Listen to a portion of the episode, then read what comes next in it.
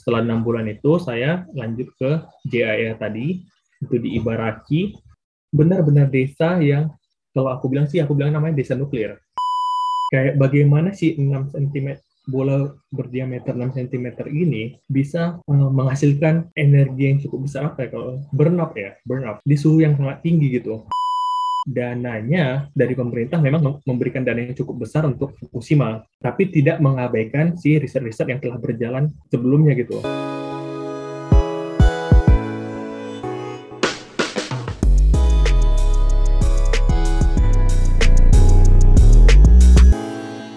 Oke, halo semuanya, selamat datang di kembali di podcast Bicara Nuklir. Ini season keempat dan episode kedua, dan kali ini kita kedatangan seorang asisten profesor uh, dari uh, Kyushu University ada Mas Irwan Simanulang. Uh, beliau udah berapa tahun mas jadi asisten profesor? Udah masuk tahun ketiga ya kayaknya. Kalau oh, jadi asisten profesor baru satu tahun. Oh baru satu tahun ya. Hmm, ya. Oke. Okay. Ya, nah, dan nanti kita bisa cerita lebih banyak tentang tentang riset uh, beliau di Kyushu seperti apa dan juga pengalaman-pengalaman beliau sebelumnya karena beliau tuh udah banyak banget pengalamannya utamanya di Jepang ya penelitian-penelitian di Jepang gitu. Jadi Uh, thank you banget Mas Irwan udah udah berkenan untuk aku ajak ngobrol. Kira-kira bisa cerita dikit nggak Mas tentang kayak perjalanan karir Mas uh, dari mungkin saya kayak dari awal S1 terus kemudian menuju ke sekarang ini kayak gimana Mas? Oh, perjalanan karir, karir ya. Oh ya, saya S1-nya di ini di UGM ya. Teknik Nuklir UGM juga angkatan 2006. Mm -hmm. Udah cukup udah cukup lama juga lah sejak lulus dari S1-nya. Uh, eh, perjalanan karirnya sebenarnya gimana ya? Dari awal itu emang saya dari tahun ketiga lah ya, dari tahun ketiga kita S1 itu udah memang niat diniatkan gitu untuk oke okay, saya lanjutlah kuliah mm-hmm. S2 gitu, saya lanjut kuliah S2. Nah, yang menjadi kendala yang saat itu kan kok di zaman saya itu masih kurangnya informasi ya belum semasif sekarang. Jadi uh, kita mikir, saya saya sih saya mikirnya lulus dulu baru cari-cari S2. Nah, padahal uh, ternyata tidak segampang itu ya karena uh, tahun ajaran di Indonesia dan tahun ajaran di negara luar itu kan berbeda-beda ya, tidak sama. Nah, jadi jadi inilah uh, ada gap lah, ada gap kekosongan di situlah saya mengisi untuk mencari pekerjaan okay. sebelum lanjut desa sambil cari pekerjaan kebetulan ada informasi mengenai lowongan S2 dan S3 gitu S2 dan S3 di Tokyo Tech di Jepang. Oke. Okay. Nah, jadi sambil kerjalah saya kecil sedikit-sedikit mempersiapkan bahan-bahan yang dibutuhkan, dokumen-dokumen apa aja yang dipersiapkan untuk uh, melamar ke S2 tersebut gitu. Mm-hmm. S2 dan S3 di Tokyo Tech itu. Itu sih yep. kira-kira. Nah, untuk prosesnya mungkin hampir satu tahun ya dari sejak proses uh, melamar sampai akhirnya berangkat ke Jepang. Itu kira-kira setahun dan di 2012 Oktober mm-hmm akhirnya saya memulai lagi untuk sekolah S2 di Jepang. Mm-hmm. Nah, untuk programnya sendiri yang di Jepang itu, saya masuk ke di Tokyo Tech itu ada namanya program IGPA. IGPA itu kayak integrated program S2 dan S3. Oh, okay. Jadi S2-nya 2 tahun dan S3-nya 3 tahun. Oh. Walaupun ini katanya integrated, kita tetap dikasih kebebasan untuk pilihan ketika S2 mau berhenti atau lanjut S3 itu boleh. Oh, oke. Okay. Hmm. Jadi enggak. Jadi S2 lulus dapat gelar sarjana S2 master. Kalau kita mau lanjut S3 di tempat lain juga boleh. Kalau mau lanjut di Tokyo Tech juga boleh. Oke. Okay. Hmm. Nah, itu tiga tahun. Jadi ya lima tahun lah untuk menyelesaikan dari S2 sampai S3. Oke. Okay. Itu untuk yang ini ya untuk yang studinya. Hmm. Kemudian mau lanjut langsung ke ini pekerjaan. Gak apa, boleh langsung aja. Selanjutnya itu uh, kalau di Jepang sistemnya kebanyakan kita sebelum lulus kita sudah cari kerja. Jadi Oh, kira-kira oke. satu tahun sebelum lulus itu kita sudah tahu kita di, kerja di mana gitu ke depannya. Oke. Mhm. Nah, kebetulan saat itu sen profesor di tempat saya menawarkan posisi untuk jadi peneliti dulu Di- Mhm. Di labnya karena ada dana dari kalau nggak salah dana untuk Fukushima ya dana dari pemerintah dari Max lah Kementerian pendidikan teknologi. ya? pen- ya pe- pe- pendidikan teknologi untuk Fukushima riset tentang Fukushima Oke. jadi karena ada dana itu jadi sensei profesor menawarkan posisi gitu Oke. untuk di labnya jadi peneliti kurang lebih enam bulan Oke. Nah, karena itu, karena kayak gini, Ron. Kalau di Jepang itu, rata-rata yang namanya fresh graduate itu mulai bekerja itu di bulan April. Mhm. Nah, sedangkan international student itu biasanya masuknya di bulan Oktober Wow. dan lulusnya di bulan September. Oke. Jadi ada gap gap antara September ke Maret kan. Iya, iya. Nah, ya sensei cukup baik lah untuk menawarkan posisi gitu untuk mengisi gap tersebut. Mhm. Mhm. karena sebelumnya saya juga sudah melamar ke eh, Japan Atomic Energy Agency ke JAEA, Mhm. tapi kan startnya di bulan April. Oke. Nah, Ya. jadi me- menawarkan posisi sementara enam bulan di labnya, Oke. jadi cukup baik. Saya pikir itu cukup eh, opsi yang cukup baik ya. Mhm. Nah, selanjutnya setelah enam bulan itu saya lanjut ke JAEA tadi, Oke. itu di Ibaraki, tepatnya di desa Tokai, desa yang sangat kecil. Itu kayak di Nah. pinggiran Tokyo gitu ya? Aku aku agak itu. ya. itu bukan masuk Tokyo lagi, itu udah tiga jam dari Tokyo Oh, oke. di di timurnya Jepang. Mhm. Benar-benar desa yang kalau aku bilang sih, aku bilang namanya desa nuklir. Oh, kalau nggak ada nuklir di situ nggak ada apa-apa udah ya? Iya, karena semua di situ. Mulai dari PLTN ada, JAEA ada, risetnya kan. Mhm. Nuklir nuklir fuel industrinya ada, Oke. fasilitas limbahnya ada semuanya. Oh, Dia- Oke. Banyak industri pendukung nuklir. Hmm. Nah, Kalau jadi di kita benar- sama kayak kayak kawasan nuklir Serpong gitu lah ya, semuanya di dalam satu daerah gitu ya. Iya, tapi ini desa. Oh, oke. Tapi ini jadi desa. Jadi kok bisa dibilang jadi desa yang kaya lah ya. Hmm. bahkan saking semakin kayanya itu kalau kemarin waktu corona itu yang awal-awal mulai corona Mhm. itu kalau misalnya pun terjadi lockdown atau apa kita bisa hidup di desa itu karena semua ada mulai dari mall Oh. supermarket jadi nggak Hmm. nggak perlu keluar dari desa itu pun kita bisa hidup gitu Oke. Ya. benar-benar difasilitasi semuanya Mhm. nah itu di situ saya kerja sebagai postdoktoral kurang lebih tiga setengah tahun Mhm. Nah, kemudian tahun lalu, tepat ini tahun lalu September, eh, saya ada tawar tuh dari Kyushu University dari salah satu profesornya juga. Profesornya juga eh, dulunya dia bekerja sebagai vice director atau vice direkturnya HTTR Mhm. Oke. di Jaya juga. Jadi dia menawarkan posisi sebagai asisten profesor gitu di Hmm, Kyushu hmm. University. Oke. kemudian saya ambil tawarannya ya di Unity di asisten profesor kira-kira kayak gitu loh pelan singkatnya Iya, oke. selama Menarik 10 tahun banget, Mas. Iya. Udah hampir 10 tahun ya berarti ya? iya bulan Iya. ini tepat 10 tahun Oh, nice. Itu kayak aku, aku lihat kayak lima tahun dapat master PhD itu cepet banget sih, Mas. Bahkan untuk itu Eh. itu eh, gimana? itu pilihan sih Ron ya soalnya kalau di Jepang bisa dibilang master itu mungkin 90% 95% pasti dapat bisa lulus lah Iya. PhD ini yang yang waktunya ini tidak tahu gitu gimana. Ada yang 9 tahun, ada yang lima tahun. Oke.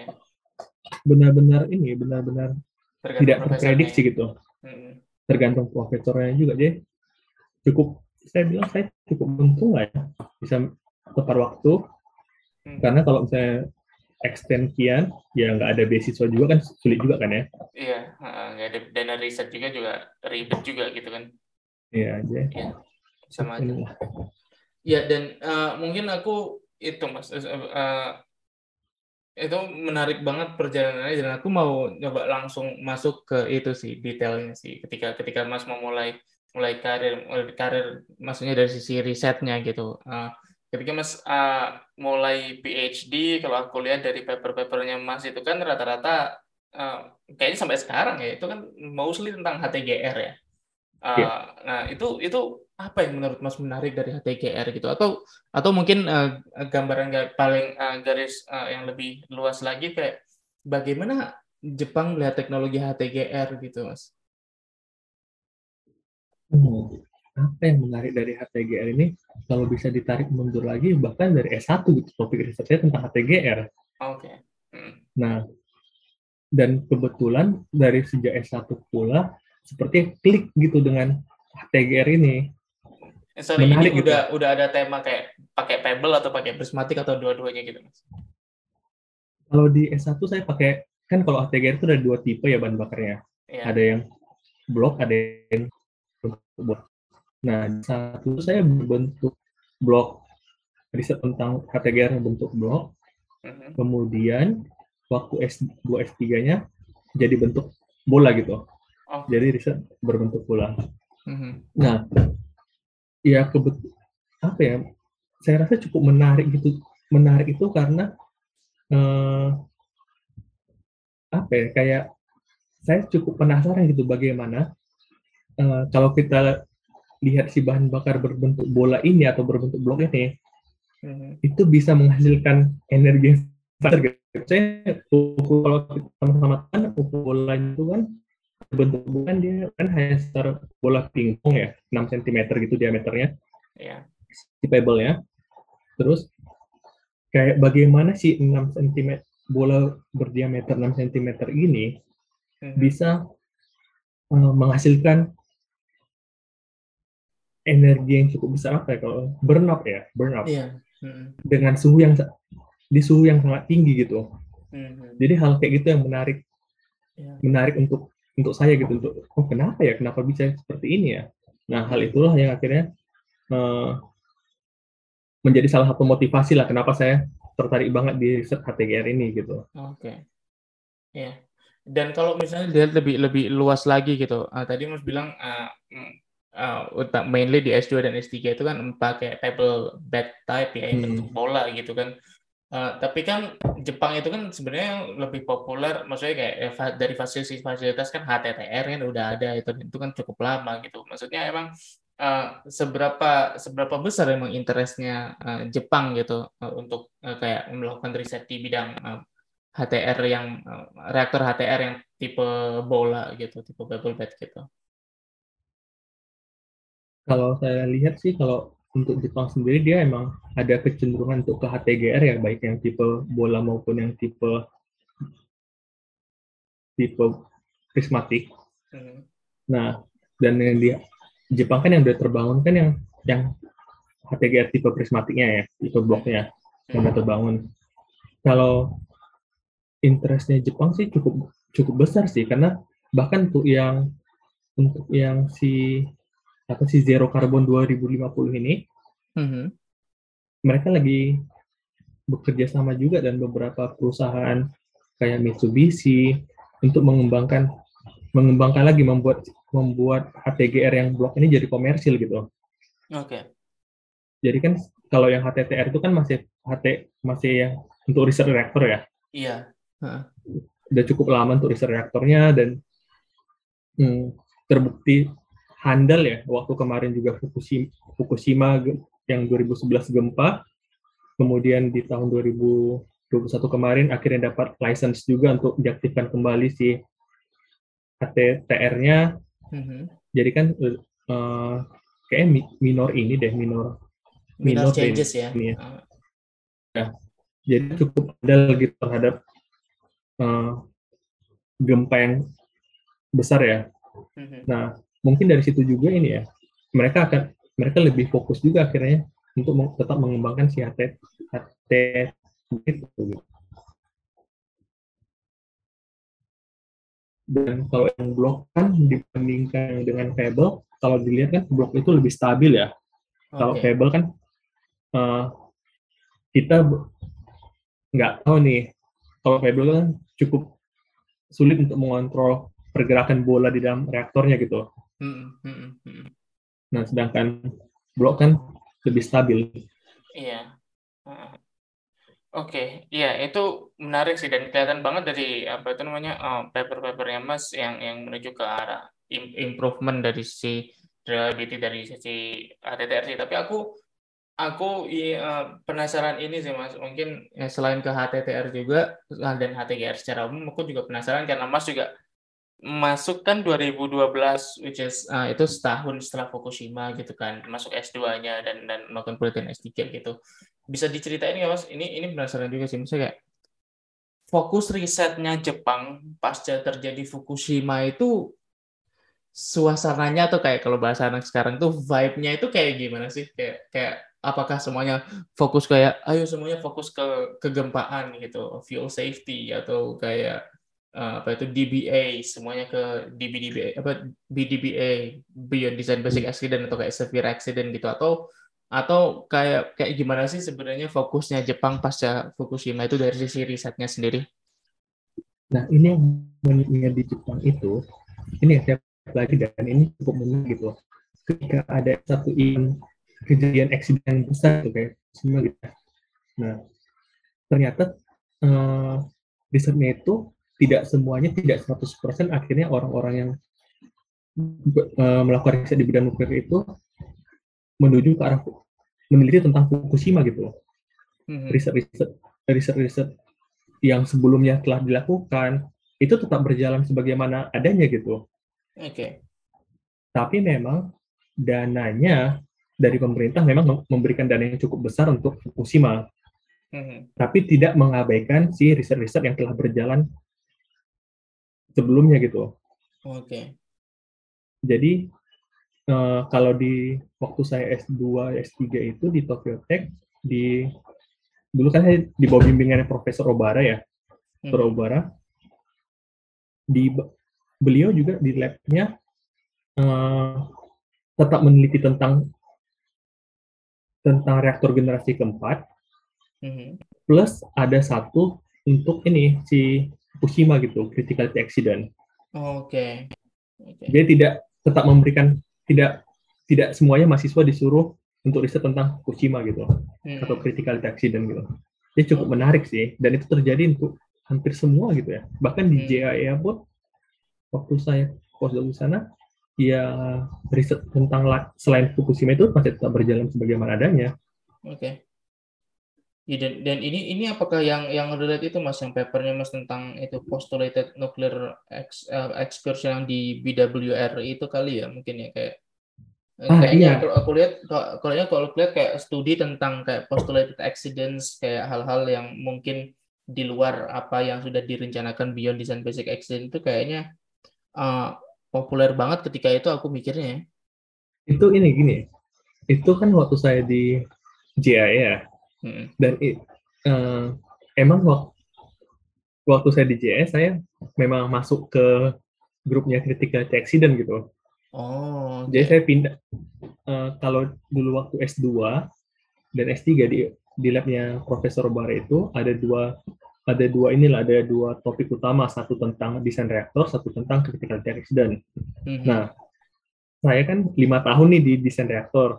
Oh, okay. Ah, ma mau dong mencicipi coba bidang ya. lain gitu nyoba bidang lain iya. nah kebetulan ada lowongan di JIA yang yang mirip dengan critical accident gitu kan saya lamar aja ke situ mm -mm. Mm jadi oh. belajarlah dari situ tentang dan ternyata uh, di grup itu dapat dana dana emang khusus untuk meneliti critical accident di Fukushima gitu.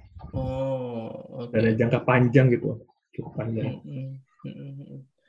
Uh, dan dan kayaknya kalau aku lihat uh, karena karena itu berkaitan dengan critical accident, jadi nggak nggak harus semuanya simulasi ya mas ya. At some point ada yang mas harus eksperimen juga ya atau uh, kayaknya dari salah satu salah satu papernya mas kayaknya aku pernah lihat kayak ada yang dia itu berupa hasil eksperimen gitu atau itu cuman pembanding doang ya? Untuk eksperimen ada, hmm. cuman uh, kalau saya lebih ke simulasi ya ada kan di grup itu ada beberapa tim ya di dalam grup ada yang tim eksperimen ada tim yang simulasi gitu oke okay, oke okay jadi yang mereka melakukan eksperimen nanti yang bagian simulasinya melakukan benchmark lah dengan eksperimennya. Hmm, uh, hmm. VNV lah ya, basically verification and yeah. validation lah ya. Uh, yeah. Oke, okay, itu itu menarik banget riset-risetnya Mas dan dan uh, tentang PBR juga.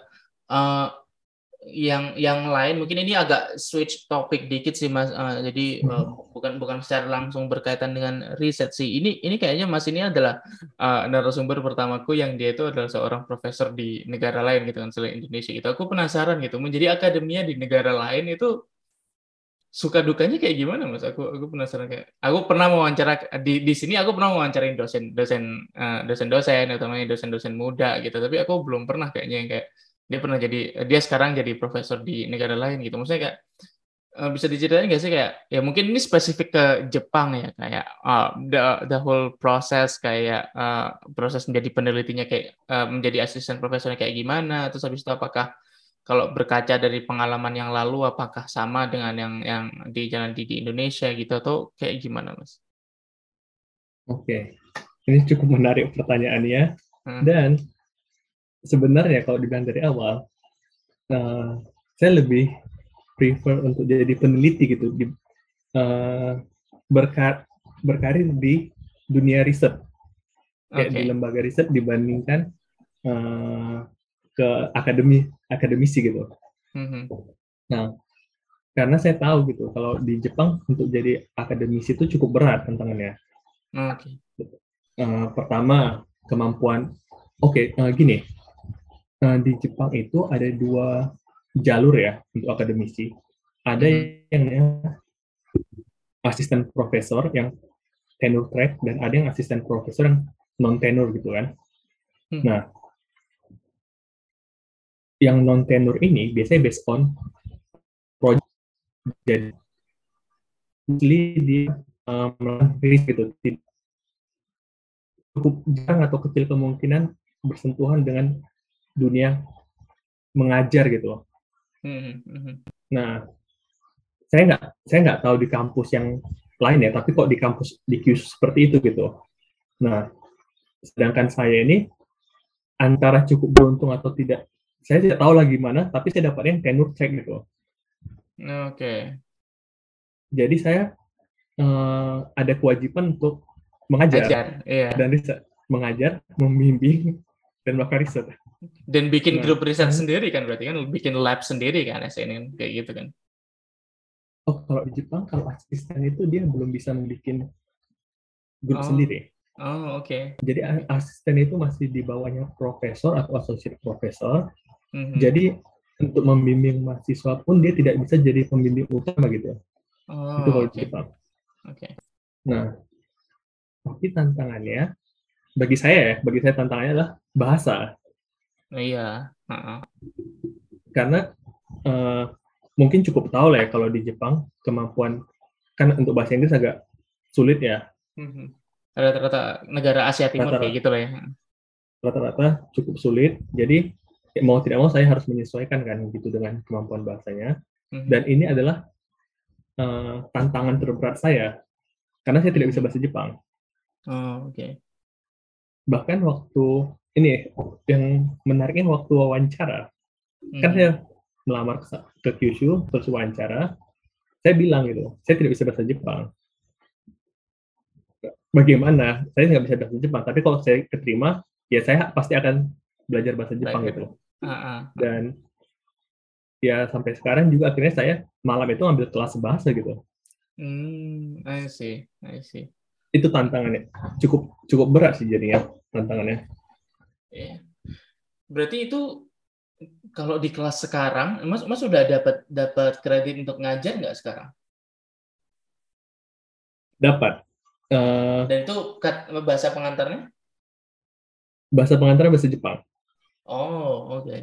Jadi jadi jadi meskipun meskipun perlu belajar cuman udah ada basicnya lah ya. Jadi kayak untuk satu sesi ngajar gitu kayak bisa lah ya gitu. Itu kayak gimana? Kalau dibilang sih kayak misi bunuh diri ya. Iya. yeah. hmm. uh, untuk basic sebenarnya saya nggak ada basic. Oke. Okay. Saya nggak ada basic. Nah, jadi saya benar-benar ngajar itu konsepnya adalah saya bikin PowerPoint. Oke. Okay. Pakai uh, slide-nya itu saya pakai bahasa Inggris atau slide-nya bahasa atau dibalik gitu. Mm-hmm. Slide-nya bahasa Jepang saya ngomong bahasa Inggris. Oke. Okay. Atau slide-nya bahasa Inggris saya ngomong kadang-kadang campur lah jadinya. Mm-hmm. Itu yang terjadi di tahun tahun pertama lah, karena saya juga masih apa ya kayak belum bisa masih beradaptasi lah ya di tahun yeah, pertama. Yeah. Mm. Tapi seiringnya berjalan waktu ya akhirnya ini di tahun kedua ya slide-nya jadi semua bahasa Jepang gitu full Jepang jadinya. Oh, Oke, okay. I see. Yeah. Jadi tahun pertama itu benar-benar cukup menjadi tantangan lah dan mm. nah ininya uh, apa ya bersyukurnya kayak lingkungannya mendukung gitu. Mm-hmm. Tidak baik itu dari teman-teman dosen yang lain, yang profesor yang lain juga itu mengerti gitu keadaan saya pada saat itu emang belum bisa. Jadi mm-hmm. benar-benar tidak inilah tidak di ya dikasih ya. beban berat lah ya. ya dikasih. Iya, dikasih yang pelan-pelan dulu lah dikasih gitu. Mm-hmm. Dan karena ini Mas udah udah tenure track berarti udah udah tinggal jalan maksudnya kayak naikin naikin tangga itu kan? Maksudnya kayak dari sini tinggal berapa tahun ke, ke associate ke, ke full professor gitu gitu ya? Iya tapi tetap tetap harus ada evaluasi kan? Iya evaluasi. Iya ya, ya. evaluasi pastilah. Mm -mm. Ya, gitu. ya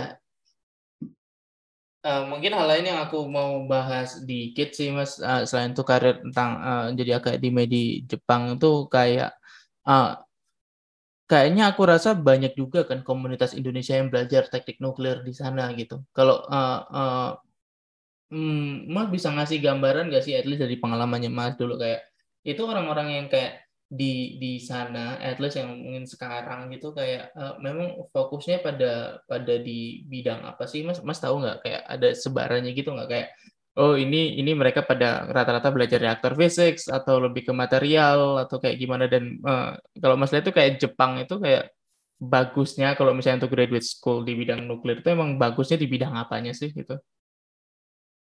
Hmm, kalau yang sekarang ini yang mungkin kita tarik mundur 10 tahun terakhir lah ya dari saya datang mm-hmm. sampai sekarang ini justru saya lihat sebarannya makin luas gitu.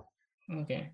Jadi uh, teman-teman yang di bidang nuklir pun tidak tidak berfokus di kalau kalau tidak berfokus di netronik, tidak berfokus di termohidrolik, tapi jadi kayak luas banget. Ada yang material, hmm ada yang kimianya. Mm-hmm. Jadi uh,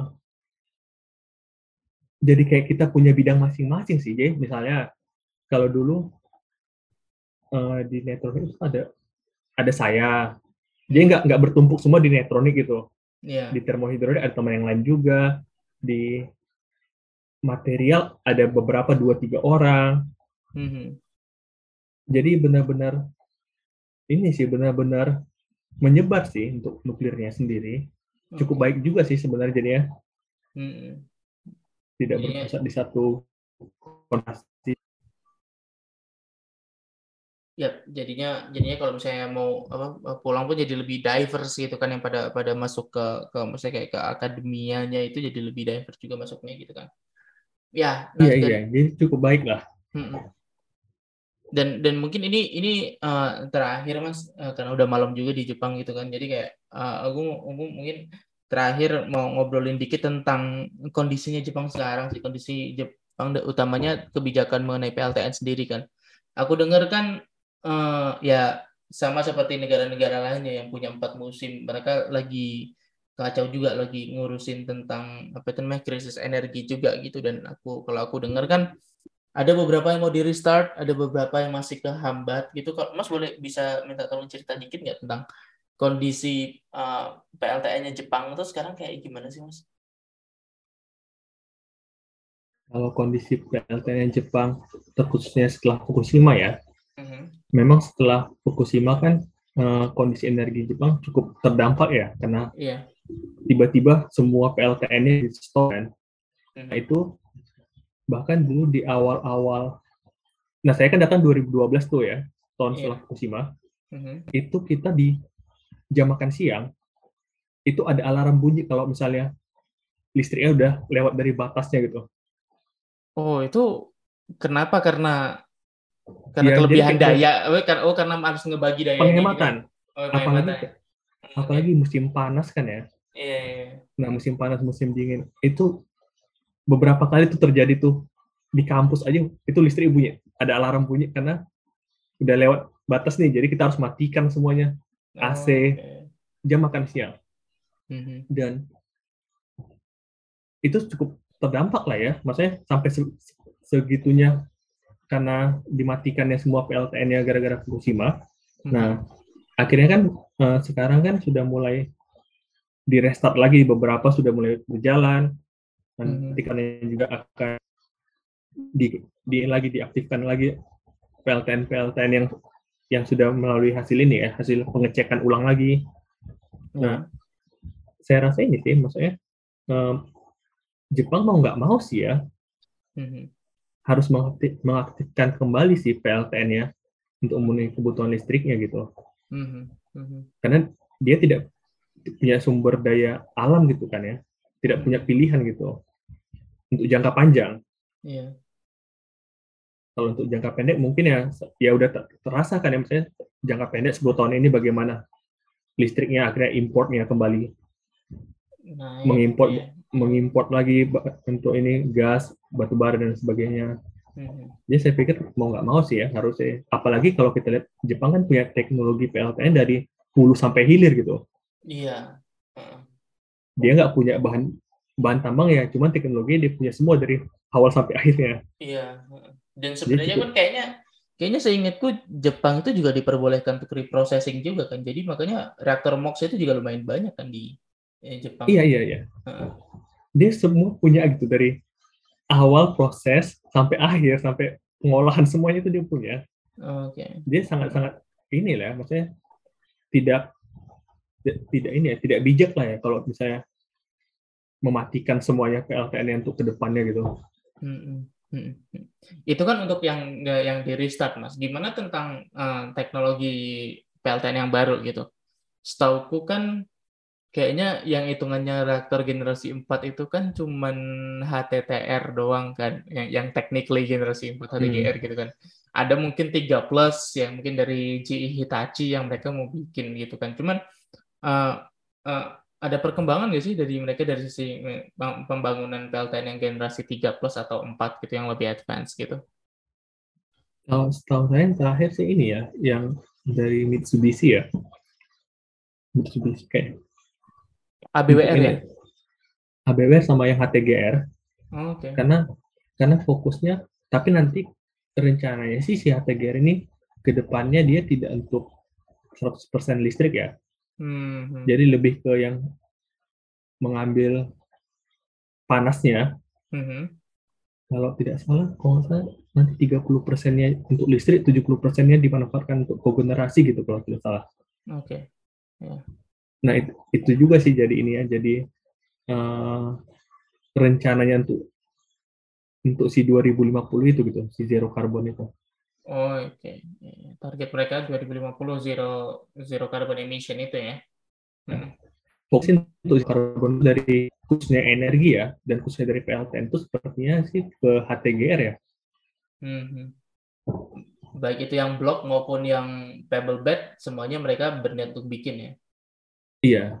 Apalagi mereka sudah riset HTGR cukup panjang kan ya. Hmm. Hmm seperti itu sih untuk untuk rencana Jepang ke depannya. Ya, oke. Okay. Uh, itu uh, baik. Thank you banget. Dan ini mungkin pertanyaan uh, terakhir banget sih Mas. Mungkin sekalian kayak penutup closing statement gitu sih Mas. Kira-kira uh, bisa itu nggak uh, kasih closing statement dikit nggak Mas tentang teman-teman yang mungkin aspiring to be uh, um, punya gelar S2 S3 di Jepang dan mungkin berkarir di Jepang gitu. Ada ada saran-saran gitu nggak Mas? kalau untuk teman-teman uh, yang ingin berkarir di Jepang ya khususnya ya, uh, terkhusus di bidang penelitian atau akademi lah ya. Mm-hmm. Uh, saran saran saya sih uh, ini sih ja, tetap jaga komunikasi yang baik dengan ini dengan profesor mm-hmm. karena ya mau nggak mau ke apa ya secara baik langsung maupun tidak langsung kita pasti akan tetap berhubungan dengan mereka sih dan mereka pasti akan membuka jalan sih ke kita hmm. ketika kita tetap memberikan komunikasi yang baik sama mereka gitu yeah. itu sih yang yang saya ini saya alami gitu selama 10 tahun di sini hmm. dan itu dan sih. ya dan dan aku rasa kayak karena mungkin poolnya juga makin kita kan menuju S2 dan S3 itu kan bidangnya makin lama makin spesifik ya. Jadi kolomnya yeah. menjadi makin kecil juga. Jadi kayak orang-orang yang akan diketemuin ya itu-itu aja lagi gitu. Profesor lagi, yeah. profesor lagi gitu kan kayak gitu. Yeah. Dia tetap jaga komunikasi sih, tetap komunikasi baik lah. Okay. Dengan semua semua orang yang kita temui baik itu waktu di kampus, waktu conference. Ya, tetap menjaga relasi lah. Mm -hmm. Ya, Oke deh, thank you banget uh, Mas Sama-sama. ya atas kesempatannya untuk untuk aku ajak ngobrol nih. Uh, terima kasih banget sekali lagi dan untuk teman-teman yang mendengarkan, thank you banget dan sampai jumpa di episode selanjutnya. Bye bye.